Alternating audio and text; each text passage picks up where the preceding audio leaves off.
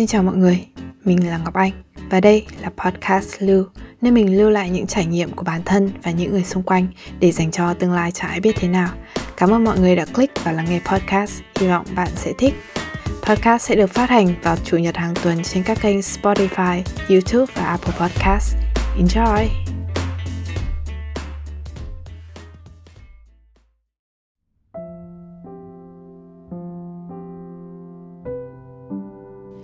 Sau khi Covid rời xa, mình trở lại là một chân đi không biết mỏi.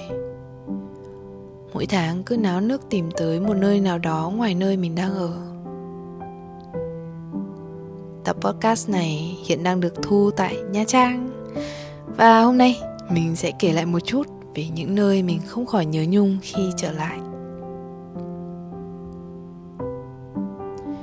Mảnh đất đầu tiên khiến mình rung rinh quay trở lại mãi không chán là Đà Nẵng.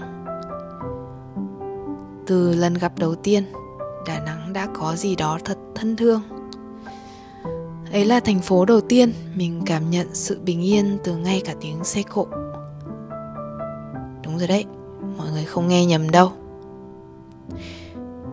Nếu ở Hà Nội, Sài Gòn, âm thanh từ xe cộ luôn mang cảm giác náo nức vội vã thì ở Đà Nẵng, chính thứ âm thanh tưởng như rất ồn ào ấy lại là thứ khiến mình cảm nhận rõ nhất về bình yên, mà lại đến từ con người.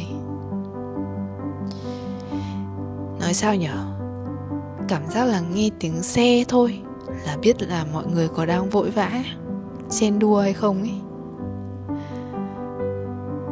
Mình rất yêu đà nẵng, từ những cô chú bạn bè đáng yêu đến bờ biển dài xanh trong. Đến sân trà với một thanh niên khỉ ngày xưa đã ăn trộm chè thái của nhà mình khi ở tại resort. Ở trên đấy. Resort. Dù đã tới Đà Nẵng đến 10 lần, gần 10 lần, mình cũng không thấy chán luôn ý. Bởi đơn giản là Đà Nẵng với mình không phải là một điểm du lịch, mà như một chốn thanh bình để đi trốn nếu có dịp, hãy thử tới thăm Đà Nẵng, mọi người nhé.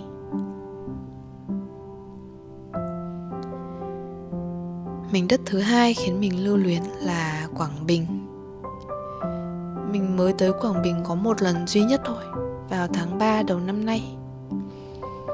Nhưng cảnh sắc ở đấy thực sự phải nói là non xanh nước biếc, hữu tình.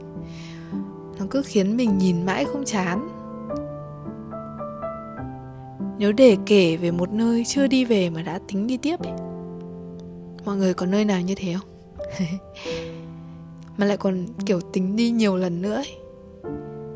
vì còn nhiều thứ chưa được khám phá. À không. Mình chưa khám phá được quá. Thì với mình đấy là quảng bình. Thử một tour đi hang động, rồi là cắm trại một hai đêm ở trong rừng cảm giác đúng kiểu chìm đắm vào miền an yên ấy mọi người. Rồi để xem khi mà tỉnh lại, thế giới ngoài kia có đổi thay hay không? Lần đi tú làn ở quảng bình là lần đầu tiên mình thực sự bắt tay vào làm travel vlog. Chuyến đi trở lại sau chuỗi ngày dài rời xa xê dịch bị bó chân bó tay, lại trở thành một khởi đầu mới với mình.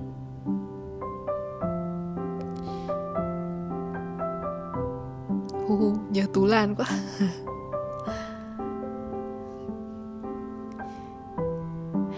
Mình đất gần đây nhất mà mình đi là huế. Không kể chuyến nha trang này nhé. với huế, thứ duy nhất mà mình chờ mong là lịch sử. Chẳng hiểu tại sao ấy mọi người. Mình biết là huế nổi tiếng với các món ăn, với biển cả, với con người nữa. Nhưng chính việc mà nghiền ngẫm vài ba quyển sách về vua chúa Nguyễn mới là mình cảm thấy gần với Huế hơn. Và một chuyến đi 3 đến 4 ngày chắc chắn là chẳng đủ cho những điều đã đọc. Mình nhận ra rằng hóa ra chút ký ức về vua chúa động lại từ những bài học lịch sử ở lớp ngày xưa đã làm mình có một định kiến nhất định về những cái tên nổi tiếng. Để rồi khi đọc lại, đọc thêm mình mới nhận ra những cái tên ấy cũng từng là những cuộc đời.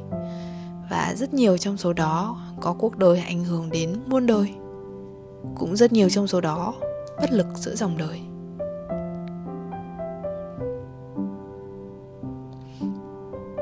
Cái cảm giác rõ nhất là khi mà mình đến thăm lăng tự đức.